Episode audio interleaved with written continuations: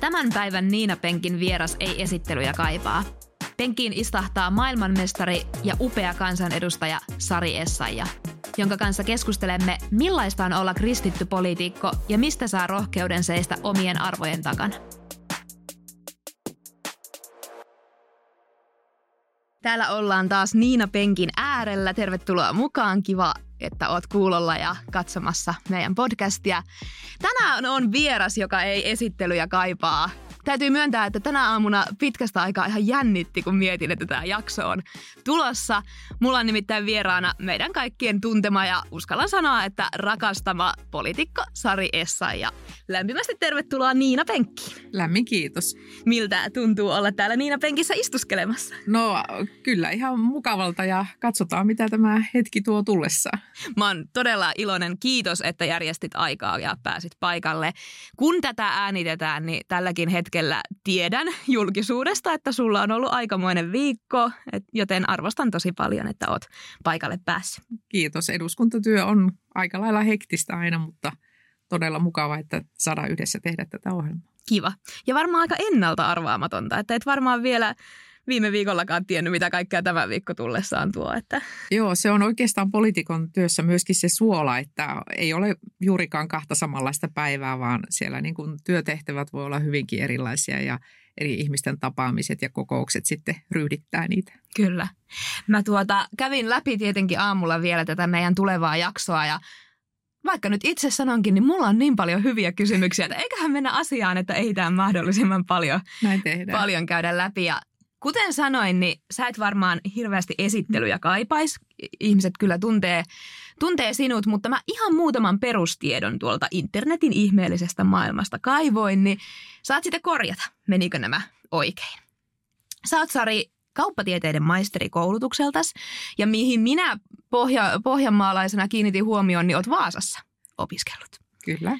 Sittenhän me tiedetään, että sä olet kilpakävelijä ja jopa vuoden 1993 maailmanmestari. Sekin pitää paikkaa. Vieläkö kävelet kovasti? no ei oikeastaan sillä tavalla kilpakävelyä, että sitten harrastan kyllä liikuntaa aktiivisesti mm. edelleenkin. Kyllä. No sitten sä oot ollut KDn puheenjohtaja vuodesta 2015 ja kansanedustajana ensimmäisen kerran 2003. Näin on. Siinä välissä oli sitten tuolla Euroopan parlamentissa viisi vuotta meppinä. Sulla on marokolaista taustaa ja sitten mä myös pongasin tämmöisen hienon vuosiluvun kuin 91, eli silloin oot mennyt naimisiin. Ja sun mieskin on urheilijataustainen ja poliitikon ja maailmanmestarin lisäksi sulla on siis tällaisiakin kunnianimiä kuin vaimo ja äiti. Eikö ne niin? on todella tärkeitä, eli kaksi jo aikuisikäistä tytärtä meillä on mieheni Roopen kanssa. Kyllä, joo. Sitten toinen, minkä itse pongasin, niin sä olet myös syntynyt helmikuussa. Sulla oli paljon tällaisia hyviä vuosilukuja ja kuukausia täällä tiedoissa. Ja luki, että sä oot syntynyt Haukivuorella. Missä on Haukivuori? Haukivuori on osa nykyistä Mikkeliä, eli siellä Etelä-Savon puolella ja sitten koko lapsuuteni olen kylläkin ja koulut käynyt Pohjois-Savon puolella siellä Lapilahdella. No niin, niin justiin. Hyvä. No täydennä meille vielä kolme lausetta. Miten jatkuu? Minut saa iloiseksi mukavat hetket. Täydelliseen kesäpäivään kuuluu? Auringonpaiste ja letut. Mm-hmm, hyvä vastaus. Autiolla saarella voisin syödä joka päivä. Vaikka banaaneja. Hmm. Soit muuten tänä aamunakin nyt, kun Kyllä. tässä merkille laitoin. Hei, kiva. Nyt me vähän sua, sua tunnetaan enemmän. Ja tuota, sä oot tosiaan tunnettu urheilija – ja poliitikko. Ja kun olisi sua kuule tuolta internetistä googlannut, niin olisi löytynyt vaikka mitä. Mutta mä sitten halusin vähän jättää tähän keskusteluunkin, että en ihan kaikkea sieltä tutkinut. Niin kerro nyt ensin vähän, että millainen se sun lapsuus siellä mm. Savossa oli? Millaista oli? Sä elit jo siellä Lapinlahdella siis lapsuutta sitten. Joo, kyllä. Että mä oon käynyt lähinnä vaan syntymässä siellä mm. Haukivuorolla, että olen sieltä jo sitten alle, alle vuosikkana muuttanut sinne Pohjois-Savon puolelle. Ja, ää, no pienessä maalais... Ää, kylässä, niin kyllähän lapsuus on kaikilla tavalla hyvin turvallista. Mm. kävin siellä sitten kylän pyhäkoulua ja siellä niin kuin voisi sanoa, että mitä kristillisen uskon siemeniä varmasti sinne lapsen sydämeen kylvettiin. Toki niin kuin mummoni opetti iltarukouksen mm. ja, ja siinä mielessä voisi sanoa, että omassa niin kuin sukunihistoriassa on aika paljonkin paljonkin sitten hengellistä taustaa, mutta niin, oikeastaan sitten urheiluseura oli sellainen, joka vetäisi mukaansa – yhdeksänvuotiaana menin lasten urheilukouluun ja, ja siitä alkoi sitten urheiluharrastus ja se rytmitti niitä mm. kouluviikkoja. Ja voi sanoa, että hyvin tämmöistä niin kuin maaseudulla ää, turvallisessa ympäristössä nuoren ihmisen elämää mm. sai viettää. Sitten ää, rippikouluikäisenä menin mukaan rippikoulun jälkeen niin isosten toimintaan ja – siinä vaiheessa niin tuntui, että ne kaverit oli kuitenkin se tärkein mm, motiivi ja syy, että mm. miksi oli mukana. Että mä muistan, kun mulla vähän hämmennyin, kun joku kysyy, että, että Sari, sä oot varmaan uskossa, niin mm. se oli jo mulle vähän semmoinen hämmentävä kysymys ja vähän sivuutin sen niin tyyli, että joo, kyllä mä Jumalaa uskon. Ja, ja niin kuin ehkä se oli se asenne niin kuin hengellisiin asioihin siitä huolimatta, että oli mukana, mukana seurakunnan toiminnassa, että, että ajattelin, että ne on niin semmoisia hyviä asioita mm. elämässä, mutta semmoinen henkilökohtainen suhde niin kuin Jeesukseen, niin se puuttuu. No miten se sitten tuli kuvioihin? Kuinka sä olet sitten löytänyt henkilökohtaisen uskon? Mä, mä tulin uskoon sitten opiskeluvuosina siellä Vaasassa mm. ja siellä sitten ää, tällaisessa opiskelijaillassa niin sain sitten rukoilla Jeesusta sydämeen ja pyytää häntä elämäni herraksi.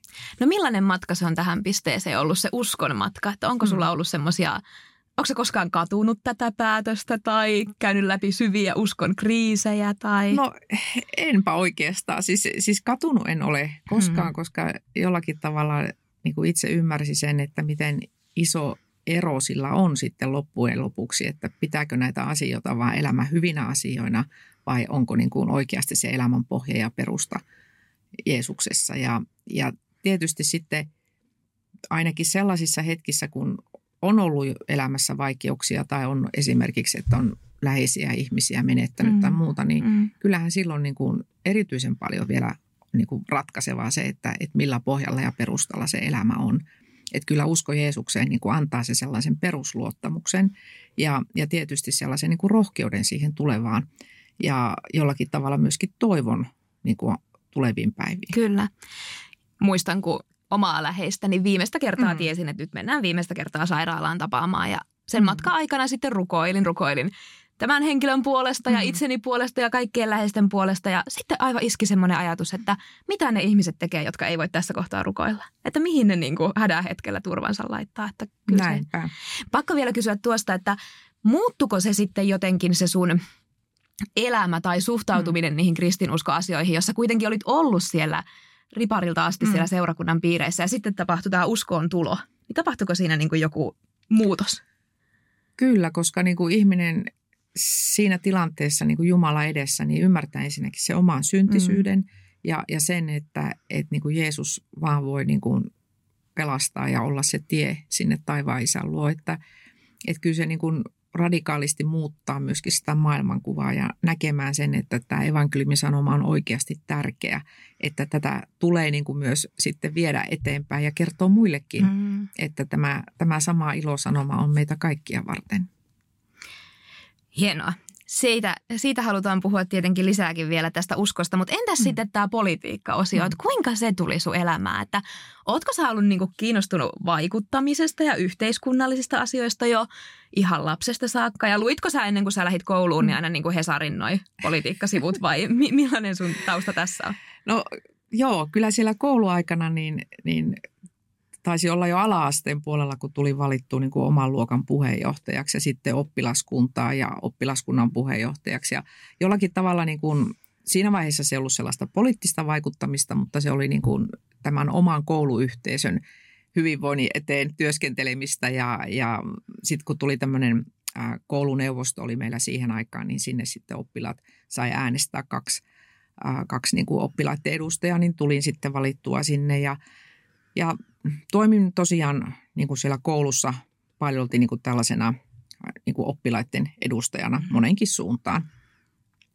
Ja tietysti sitten siinä vaiheessa, kun lukio alkoi olla loppuvaiheessa, niin, niin sitten entinen oponi tuli kysymään, että kun kunnallisvaalit tuossa lähestyy, niin lähtisitkö niin kuin nuorten edustajana niihin kunnallisvaaleihin mukaan. Että, että Labilahdella oltiin justiin rakentamassa nuorisotiloja ja vähän niin kuin siellä sitten oli aikuisilla se ajatus, että no mitähän ne nuoret oikeasti mm. haluaa, mm. että mitä tänne pitäisi tehdä. Ja ne oli ihan konkreettisia asioita, että, että just sellaista, että tuleeko tänne bänditilaa vai, mm. vai tuleeko biljardipöytää vai mitä tänne tehdään ja ja sitten oli itse nähnyt sen, kun olin ollut paljon mukana erilaisissa nuorten jutuissa paikkakunnalla, niin paitsi urheiluseurassa, niin monessa muussakin jutussa mukana, niin siellä näki sen, että, että pienilläkin toiminta-avustuksilla pystyttiin niin kuin saamaan aina aika paljon aikaiseksi ja nuorille niin kuin tapahtumia ja muita. Ja, ja kyllä, sitten läksin mukaan siihen vaaleihin. En tullut silloin vielä valtuutetuksi valittua. Sain muistaakseni peräti 16 ääntä niissä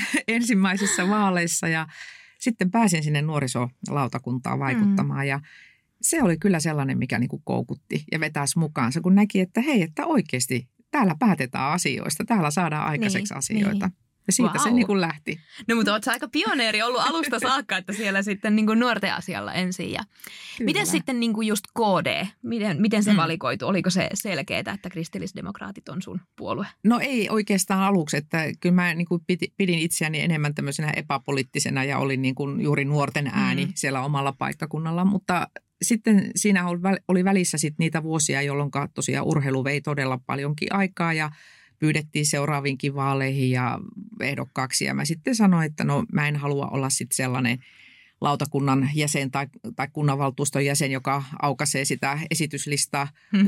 silloin, kun menee siihen kokoukseen, koska valitettavasti niitäkin esimerkkejä näki siellä paikallispolitiikassa. Ja, ja sitten niin kun, siinä meni useampi vuosi, että en ollut sitten välillä mukana ollenkaan. Mutta sitten tosiaankin, kun olin tullut uskoon, niin sitten paikalliset silloisen kristillisen liiton, joka edelsi tätä kristillisdemokraattia nimenä, niin he tulivat kysymään, että voisitko niin kuin lähteä, lähteä taas jälleen kerran niihin mm. kuntavaaleihin mukaan. Ja, ja mä olin siinä vaiheessa sitten jo niin kuin lopettelemassa uh, urheiluuraa ja sitten mietin sitä, että, että joo, että jos tämä nyt on sitten sellainen asia, että Jumala haluaa, että mä oikeasti niin kuin mm. siellä politiikassa on vaikuttamassa, niin tämä on aika yksinkertaista lähteä vaaleihin ja katsoa, että aukiaako se mm. ovi vai eikö aukia. Ja toki mulla oli vähän tullut sellaisia ajatuksia, että joo, että ei varmaan uskovaisen pitäisi olla mukana mm, politiikassa. Mm. Ja ehkä meillä oli Suomessa vähän sellaista kulttuuriakin siihen aikaan, että jotenkin ajateltiin, että kun Jeesus pelastaa, niin pelastaa myös politiikasta. Ja, ja, ja kuiten, kuitenkin sitten niin kuin ymmärsi sen, että – hyvänä aika, että jos me ei olla täällä niin kuin meidän arvoja viemässä eteenpäin niissä päättävissä mm. pöydissä, niin jonkun arvoillahan näitä niin. asioita niin. tehdään. Niin. Mm. Ja se oli ehkä sellainen niin kuin, ensinnäkin se oma ajatuskulku, joka rohkasi, mutta sitten toisaalta mä sain ihan siihen sellaisen niin kuin profetia, että, että silloin, silloinen eduskunnan ää, puhemies Marja-Liisa Tykkyläinen ää, oli pitämässä tällaista hengellistä tilaisuutta ja – hän tuli sitten sen jälkeen meille kotiin iltateelle. Ritu Ylipahkala, hänen erityisavustajansa, joka muuten Ritu oli aukaisemassa oikeastaan eduskuntaan tätä avustajajärjestelmää, että hän oli ensimmäinen tämmöinen epävirallinen avustaja ja sitten ruvettiin eduskunnassa miettimään, että kyllä nämä kansanedustajat oikeasti tarvitsisi varmaan tämmöisiä mm-hmm. avustajia. Taas pioneerihommia. pioneerihommia, kyllä. Kristilliset, kristityt ovat pioneerihommissa olleet siellä ja Ää, ja tosiaan sitten sellaisessa ilta, ilta tuota palaa pöydässä, kun Marja-Liisa siunasi eh, meidän iltapalaan, niin hän, hän sitten koki hyvin voimakkaasti, että, että Jumala niin kuin kutsuu, kutsuu minua niin kuin politiikan pariin. Ja hän, mm. hän niin kuin sanoi, että hän kokee vaan tässä, että Jumala niin kuin haluaa käyttää vielä politiikassa. Ja, ja jotenkin mä niin kuin, olin aika skeptinen ja, ja mm. vähän niin kuin ajattelin, että joo, että hän varmaan haluaa, että mä lähden johonkin hänen vaalijuttuihin mukaan ja, niin, niin. ja näin. Ja tota, Mutta sitten tosiaankin nämä oli sellaisia asioita, jotka sai sitten myöhemmin vielä vahvistuksen ja, ja sitten seuraavissa vaaleissa tuli jälleen sitten valittu siinä vaiheessa jo sitten ihan sinne kunnanvaltuustoon. Ja, Mitä ja, vuotta tässä kohtaa eletään? Silloin elettiin vuotta 1998. Joo, joo. joo. Mm. Et silloin, oliko se kuitenkin siellä Lapinlahdella? La, Lapinlahdella, tai, kyllä. Et, joo, et, siellä, siellä Vaasassa joo, enää Joo, ei, ei silloin enää sit siellä. Että mm. kyllä se niinku, ja itse, joo, itse asiassa se oli jo heti 96, kun oli ne kuntavaalit ja, ja sitten tosiaankin näitä, näitä tuota, vaikuttamisen paikkoja tuli siinä sitten aika nopeasti sillä, mm. sillä puolella. Ää, ja sitten tosiaankin sit me muutettiin 2000-luvun taitteessa Varsinais-Suomeen ja siellä sitten paikalliset – siinä vaiheessa jo sitten kristillisdemokraattien edustajat tuli kysymään, että kun tulossa noin eduskuntavaalit ja sä oot mm. ollut sitten tuolla Pohjois-Savossa siellä kuntapolitiikassa, että nyt tarvittaisiin sitten täälläkin, täälläkin ehdokkaita. Ja se oli aluksi niin kuin pyydettiin mukaan vähän niin kuin listan täytteeksi, että joo, että mm. tarvitaan mm. useita ehdokkaita. Mm. Ja sitten kuitenkin kysyttiin, että no jo, jos tässä kävisi jotenkin niin, että tässä tulisi tämmöinen vaaliliittotilanne, että, että sitten olisikin vaan ehkä yksi ehdokas, niin onko sittenkin niin kuin suostuvainen siihen, mm. että, että lähden ehdolle. Ja, ja, ja me juteltiin tästä sitten kotona miehen kanssa ja sitten todettiin, että niin, vaaleissa on aina se riski, että menee läpi, tulee valituksi.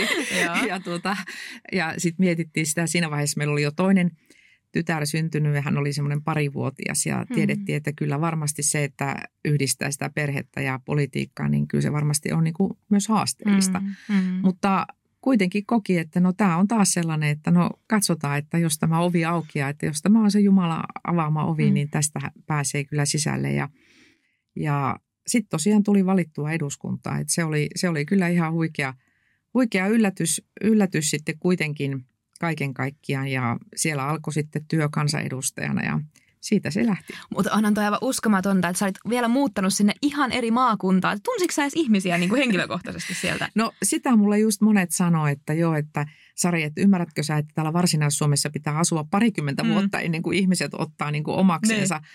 Ja siinä mielessä se oli todellakin niin kuin iso, iso yllätys sitten, että se paikka tuli. Mutta sä oot Jumalan suunnitelmassa kulkenut, niin kaikki on silloin mahdollista. Mun tekisi aivan niin kuin mieli mennä mm. vuosi kerrallaan nyt eteenpäin, mutta mm. meillähän menee sitten se jakso siihen, joten mennään, mennään vähän vielä syvemmälle tuohon yhdistelmään, että usko ja politiikka, mm. kristillisyys ja politiikka.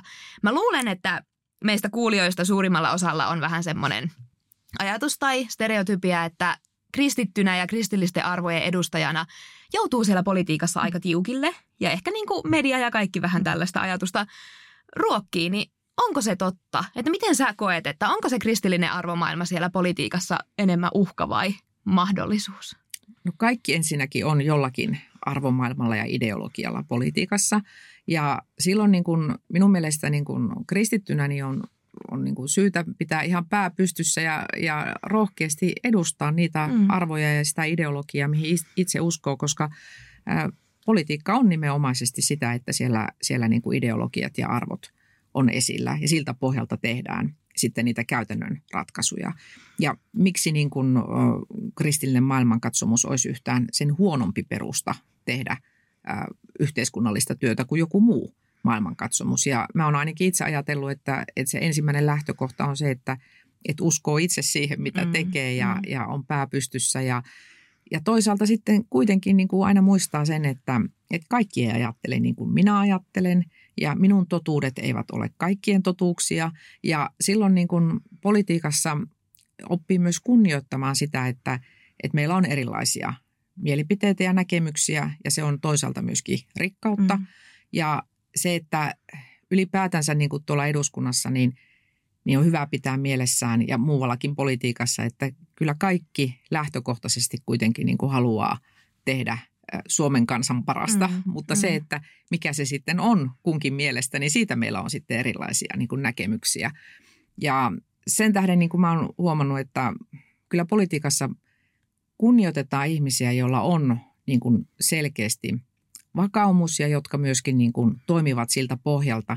Että ehkä enemmän sellaisia ihmisiä, jotka niin kuin vaihtaa mielipidettä aina sen mukaan, mistä päin tuulee ja mm. mikä on niin kuin mm. valitseva mielipide ja on vähän tällaisia niin kuin opportunistisia, että yrittävät niin kuin aina hyötyä siitä tilanteesta omaksi hyödykseen, mm. niin ehkä sellaisia niin kuin enemmänkin äh, jotenkin katsotaan vähän altalipaan tai ei, mm. ei, ei niin kuin tule sellaista kunnioitusta kuin sitten taas niille, jotka toimivat sen oman vakaumuksensa mukaan, vaikka ei itse ajattelisi välttämättä samalla tavalla. No tuohan tosi hienoa kuulla ja noihän se pitäisi ollakin. Ja mm. mehän kristittyinä tiedetään, mm. että no eihän sen parempaa pohjaa ole tehdä politiikkaa tai mitään muuta kuin se kristiusko. Mutta toi on kyllä mun mielestä niin kuin nyt asian ydin, että onko sulla nyt antaa joku vastaus tähän, että niin. no kuinka se pää pidetään pystyssä. Mm. Ja sä seiso, sanoit, että seistä rohkeasti niiden omien mm. arvojen mm. ja ajatusten takana, niin mistä mm. sä löydät sen rohkeuden? Mm. Ja joissakin varmaan aika monissakin teemoissa, mutta joissakinhan saat selkeästi uit vastavirtaa, niin kuin yleistä mielipidettä vastaan. Niin mistä se rohkeus tulee? No ehkä juuri siitä ajatuksesta, että, että niin kuin politiikassa toimitaan erilaisten ideologioiden pohjalta ja, ja että niin kuin minulla on yhtälainen oikeus puolustaa omia näkemyksiä kuin jollakin toisella niitä omiansa. Ja se, että politiikassa aika usein, sit kun tehdään niitä käytännön ratkaisuja, niin siinä niin kuin etsitään niitä pienimpiä yhteisiä nimittäjiä. Mm. Eli että miltä pohjalta me voitaisiin löytää sitten joku sellainen tapa edetä asioissa, jota niin kuin mahdollisimman moni pystyisi, pystyisi niin kuin hyväksymään ja viemään eteenpäin. Ja siksi niin kuin siksi mun mielestä se, se lähtee ihan siitä, siitä niin kuin ajatuksesta, että, että minun, minun arvomaailmani ja edustamani niin kuin ideologia, niin se on aivan yhtä hyvä kuin mm. kaikkien muidenkin. Mm. Ja tietysti omasta mielestä ajattelen, että se on se paras. Mm. mutta, mutta ehkä myöskin se, että, että oppii kunnioittamaan sitten sitä, että toisilla on erilaisia mm. näkemyksiä ja mielipiteitä. Ja, ja sitten aina niin kuin mä ajattelen, että meillä kuitenkin uskovina on se, että me nähdään tai ainakin meidän pitäisi nähdä niin kuin se toinen ihminen siinä lähimmäisenä ja ymmärtää, että okei, hänellä on esimerkiksi tämän tyyppisiä näkemyksiä, että hänellä on erilainen maailmankuva. Lähtökohtaisesti voi olla se tilanne, että hän, hän ei ole uskossa, hän ei tunne Jeesusta. Mm. Hänen elämässä voi olla aivan toisenlaiset arvot, jotka hallitsee. Siksi hän ajattelee näin. Ja, ja tietyllä tavalla niin kuin – nähdä sen toisen ihmisen niin kuin sen lähimmäisyys ja ymmärtää, että, että siinä on ihan samalla tavalla niin kuin ihminen kuin itsekin ja, ja hänellä voi olla omat haasteensa ja vaikeutensa siellä omassa elämässä. Ja monta kertaa niin kuin tällaisella, voisiko sanoa asenteella, lähestymistavalla, niin on löytynyt niin kuin ystävyyttä yli puolueen rajojen, mm. vaikka ei välttämättä niistä poliittisista asioista oltaisi mm, niin kuin samaa mieltä, niin sitten on voitu kuitenkin niin kuin jakaa – sitä elämää ja, ja olla niin kuin lähimmäisiä toisilleen. Mutta tämähän on niin kuin äärettömän hyvää ihan kaikkeen elämään, että vaikka se konteksti Kyllä. ei olisikaan se politiikka tai eduskunta, että on se sitten se koulumaailma tai mm. työympäristö tai mikä tahansa, niin juuri näin, että kyllähän meidän ja Jeesushan – hengaili kaikenlaista ihmisten kanssa, että kyllähän siinä meidän Juuri mallia näin. on, on Ehdottomasti. Mutta entäs sitten, jos me ajatellaan, että no me kohdataan mm. lähimmäinen lähimmäisenä, niin miten, ootko sä törmännyt vaikka niiden ihmisten puolelta, joilla ei ole samanlaista ideologiaa ja arvomaailmaa, mm. niin ootko sä törmännyt vaikka ennakkoluuloihin sun vakaumuksen takia tai syrjintää?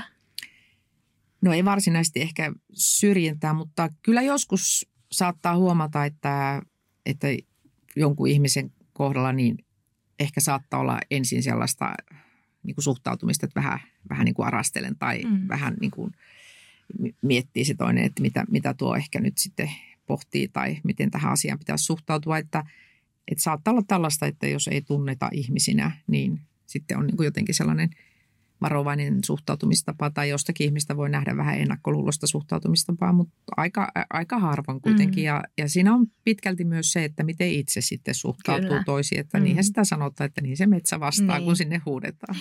Tämäkin mun mielestä hyvänä vinkkinä ihan niin kuin kaikkiin tilanteisiin.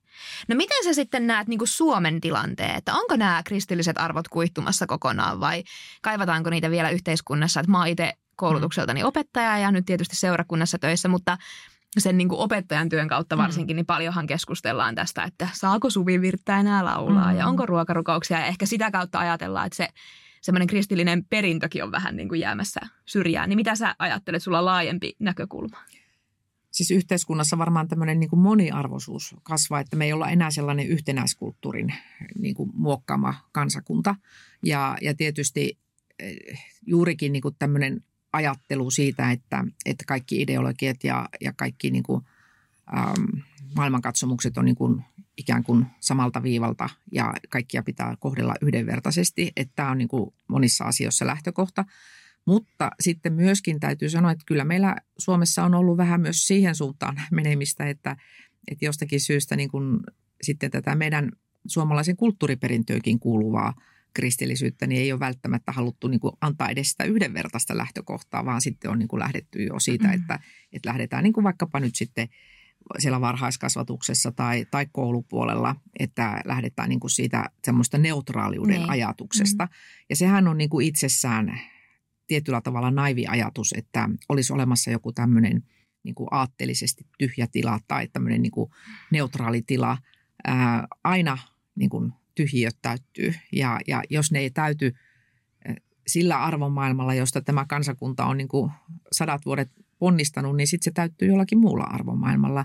Ja siksi niin kuin mietin ja puolustan ja olen niin kuin sitä asiaa haluan tuoda tuolla politiikassa esille, että, että kysymys on myöskin niin kuin suomalaisen kulttuuriperinnön vaalimisesta, mm. johon niin kuin kristiusko selkeästi kuuluu ja esimerkiksi nämä kristilliset juhlat. Että tämä ei ole pelkästään niin kuin – niitä varten, jotka uskoo näihin asioihin, vaan se on myöskin niin kuin suomalaisen yhteiskunnan niin kuin rakennuspuita, joita me tässä niin, mm, niin sitten kyllä. myöskin puolustamme. Ja tätä, tätä näkökulmaa halunnut tuoda esille, että se on ihan selvää, että niin kuin kristittynäkin me ajattelemme, että, että eihän teokratiaa, jossa ihmiset pakotetaan niin kuin seuraamaan Jumalaa, niin eihän se ole meidän, meidän, niin kuin, meidän lähtökohtamme, vaan me tiedämme sen, että, että Jeesusta seurataan niin kuin vapaaehtoisesti mm. sydämen halusta ja siksi niin, niin sellainen yhteiskunta, jossa on niin kuin laaja uskonnonvapaus, joka nimenomaan tarkoittaa sitä positiivista uskonnonvapautta, että on, on oikeus uskoa ja on oikeus tuoda oma näkemyksensä esille, niin se on kaikkien paras kaikille. Mm. Se, se mm. niin kuin varjelee ja suojelee niin kuin yhteiskuntaa, se varjelee ja suojelee vähemmistöjä siinä yhteiskunnassa ja se on niin kuin se, miksi meidän kannattaa puolustaa kristittynäkin Kyllä. vahvasti uskonnonvapautta onneksi siellä on sinun kaltaisia ihmisiä ollut jo noin pitkään sitten tätä esillä pitämässä. Siirrytään vähän siihen näkökulmaan, että nuoret ja politiikka. Mm. Ja kun mä ennen tämän podcastin perustamista kartotin toiveaiheita ja mm-hmm. toivevieraita, niin, niin vieraissahan sä olit ihan kärki, kärjessä ehdottomasti, että sut haluttiin vieraaksi tänne. Ja sitten toisaalta se kristittynä politiikassa toimiminen oli semmoinen teema, joka tuntui kiinnostavan tosi paljon niitä nuoria. Ja tota, mitä sä ajattelet, että mistä, mistä se johtuu, että nuoria kiinnosti nimenomaan politiikka ja mitä sä ajattelet, sulla on pitkä nyt uraa takana politiikan parissa, niin kiinnostaako tänä päivänä 2022, kiinnostaako politiikka nuoria? Nuoria kiinnostaa varmasti vaikuttaminen. Mm. Se, että pystyy vaikuttamaan yhteiskuntaan, pystyy vaikuttamaan maailmaan, pystyy vaikuttamaan kaikkiin niihin ilmiöihin ja haasteisiin, mitä niin kuin meillä yhteiskunnissa on. Että jos ajatellaan ihan lähtien niin kuin ilmastonmuutoksesta ja ympäristösaastumisesta ja sodista ja ää, talousjärjestelmien niin kuin epävakaudesta, ää, kaikista asioista, jotka niin kuin haastaa tänä päivänä ja epäoikeudenmukaisuuksista, mitä me nähdään niin, niin lähellä kuin kaukana. Että nämä on varmasti niin kuin asioita, jotka kiinnostaa, mm. mutta sitten joskus ehkä nuoria arveluttaa se, että no miten se puoluepolitiikka ja näiden mm. puolueiden rakenteet ja, ja mitä tekemistä sillä oman kaupungin valtuustolla on sitten näiden kaikkien isojen asioiden mm. kanssa, kanssa, joihin kuitenkin niin kuin sydän palaisi ja haluaisi vaikuttaa. Ja ehkä sitten tulee niin kuin helposti sellainen, että no, että mä en lähde niin kuin siihen, niin kuin siihen vaikka demokraattiseen prosessiin, että lähden vaaleihin ja mm. lähden vaikuttaa sitä kautta, vaan ehkä mä menen sitten tuonne Mannerheimin tielle istumaan sinne, mm. sinne mm. ja pysäyttää autot ja, ja sanomaan niin kuin jonkun yhden asian liikkeen kautta, että hei, tämä asia on väärin, mä haluan muutosta mm. tähän. Mä kuitenkin haluan rohkaista siihen, että, että kannattaa niin kuin olla mukana siinä, siinä demokraattisessa prosessissa, koska sitä kautta saa aikaan niin kuin kestäviä muutoksia. Että ainahan voi demonstroida, voi mennä tosiaan eduskuntatalo eteen ja, ja nostaa kylttiä ja sekin kuuluu demokratiaan ja silloin voi nostaa niin kuin hetkellisesti jonkun asian julkisuuteen tai esille ja osoittaa sille tukensa. Mutta kuitenkin niin kuin meidän järjestelmässä niin ne päätökset tehdään niin kuin näissä prosesseissa, poliittisissa prosesseissa. Ja siksi on tärkeää, että niihin jaksaa lähteä mm. mukaan. Eli että, että kuitenkin niin kuin moniin asioihin pystyy vaikuttamaan juurikin siellä oman kunnan tai mm. kaupungin valtuustossa. Esimerkiksi siihen vaikka, että, että syödäänkö meillä suomalaista lähiruokaa mm. kouluissa tai, tai millä tavalla meillä julkisissa hankinnoissa huomioidaan se, että, että kaikki se tavarat ja palvelut, mitä on ostettu, että ne on tehty – sillä tavoin, että on ihmisoikeuksia kunnioitettu, ei ole käytetty lapsityövoimaa.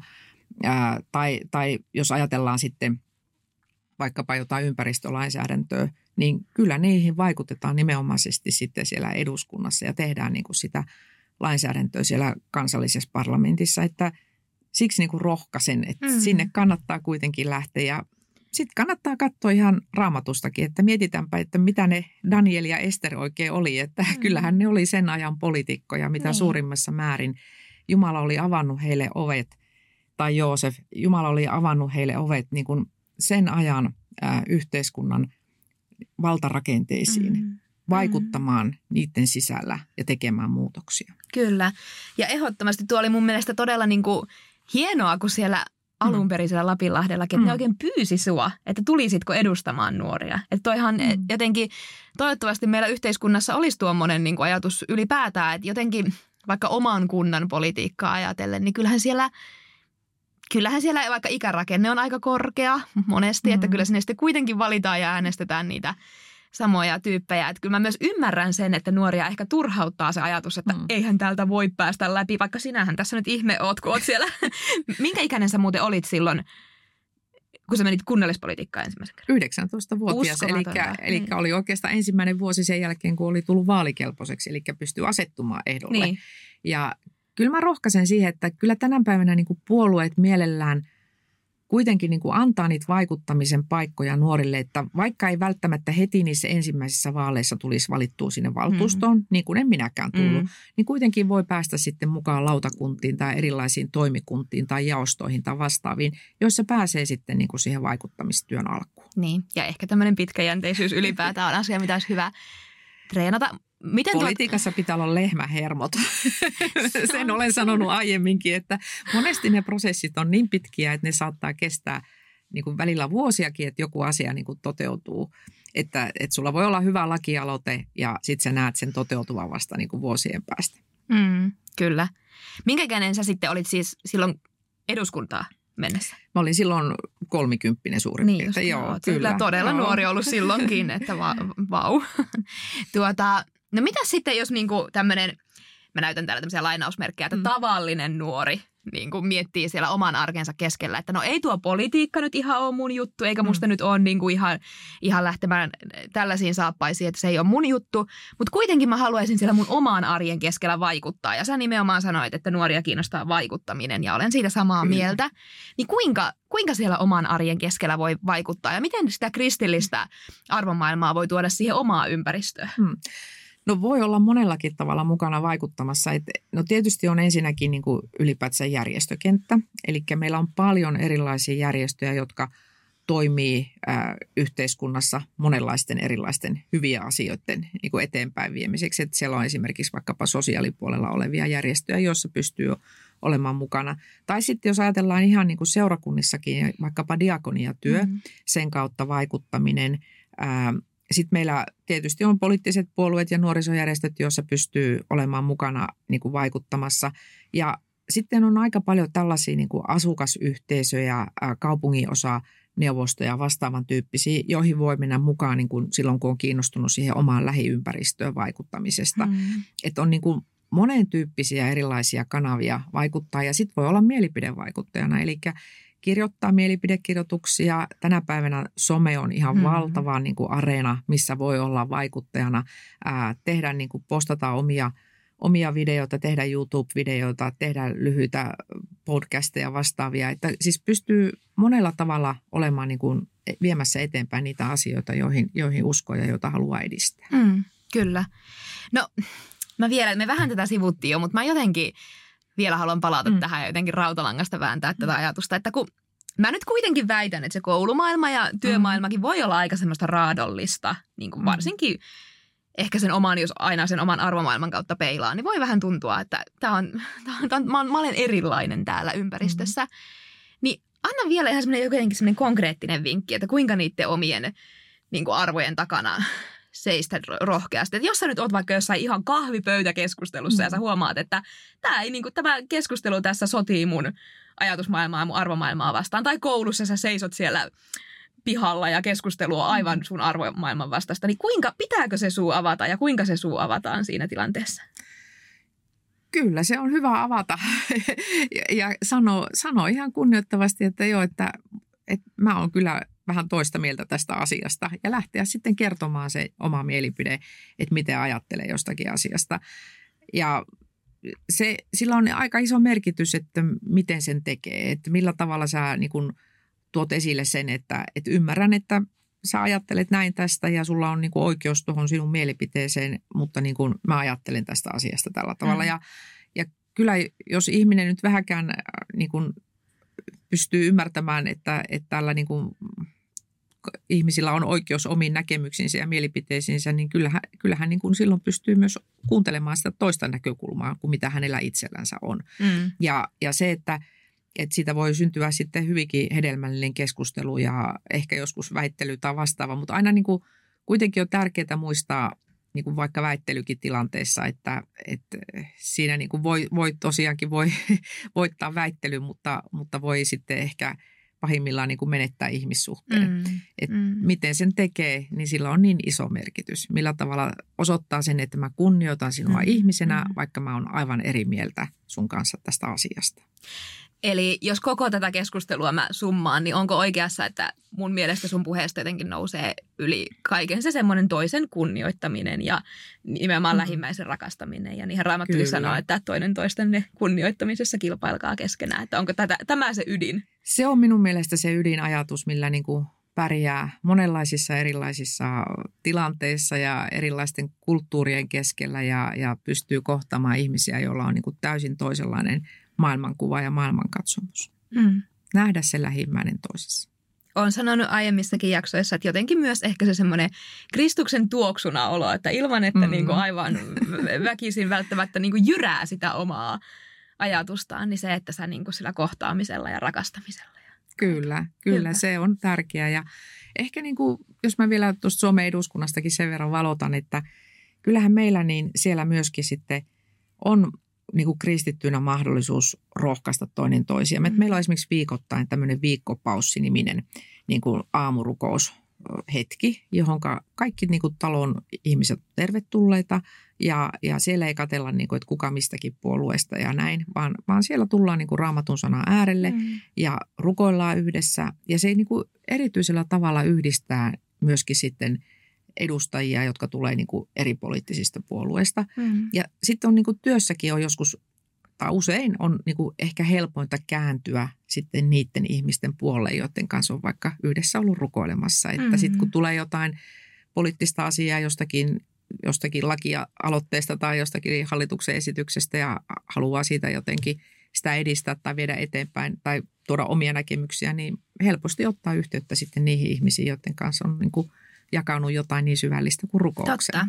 Ja ehkä niin kuin itsekin huomaa omassa elämässä, että sitten kun on tullut näitä mm. kriisejä tässä viime mm. aikoina aika paljonkin ihan globaalisti, niin kyllähän ne ihmiset kääntyy sitten niiden puoleen, joilla on se rauha ja vakaumus. Että ehkä sekin, Kyllä. että kun sen rohkeasti tuo esiin, niin sitä ei tiedäkään kuka jossain kohtaa sitten. Näinpä ja meillä eduskunnassa ennen joulua niin pidetään aina tämmöinen joululaulutilaisuus. Se on yksi talon suosituimpia tilaisuuksia. Sinne tulee niin kuin suurin piirtein kaikki, jotka vaan sillä hetkellä talossa on. Ja, ja siellä lauletaan joululauluja, mutta siellä myöskin julistetaan ihan evankeliumin mm. sanaa. Ää, siellä käyttää yleensä aina joku puhemiehistöstä myöskin niin kuin talon puolesta puheenvuoron. Ja sitten tietysti meillä kuuluu niin kuin ihan valtiolliset Jumalan palvelukset, kuuluu niin kuin Suomen eduskunnan käytäntöihin. Toki tietenkin ne on aina kaikille niin kuin vapaaehtoisia vakaumuksen pohjalta. Niihin osallistutaan ja, ja sitten niin kuin meillähän on ollut nyt viimeiset vuodet tämmöinen kansallinen rukousaamiastapahtuma myöskin, johon me ollaan kutsuttu sitten yhteiskunnallisia vaikuttajia, muitakin kuin mm. kansanedustajia. Ja näissä kaikissa niin on huomannut, että, että upealla tavalla niin kuin kyllä suomalaisessa yhteiskunnassa edelleenkin kuitenkin löytyy sitä ajatusta ja näkemystä siitä, että, että tämä kansakunta on niin kuin rakentunut kristillisille arvoille ja me halutaan niitä edelleenkin vaalia ja pitää yllä ja samalla myöskin niin kuin avata sitä evankeliumin sanomaa lähimmäisille.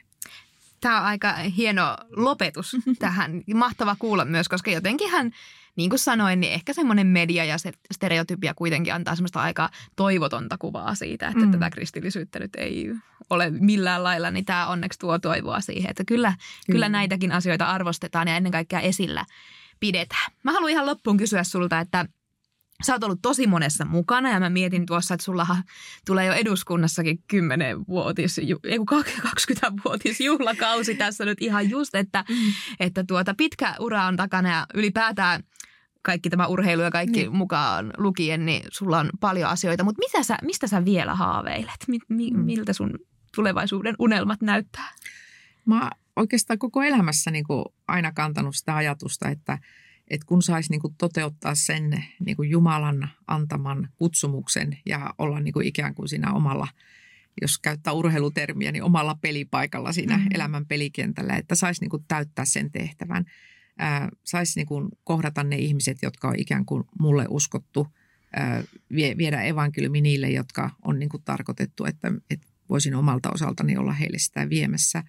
Ja, ja toisaalta, että sitten niin, niin kuin työssä ja kutsumuksessa perheen keskellä, että voisi niin olla täyttää se Jumalan antaman kutsumuksen paikan. Että se on mulla niin kuin se suurin, suurin unelma, että sitten mm. sit voisi sanoa, että on, on hyvän kilpailun kilpailut matkan mm. päättänyt ja uskon säilyttänyt.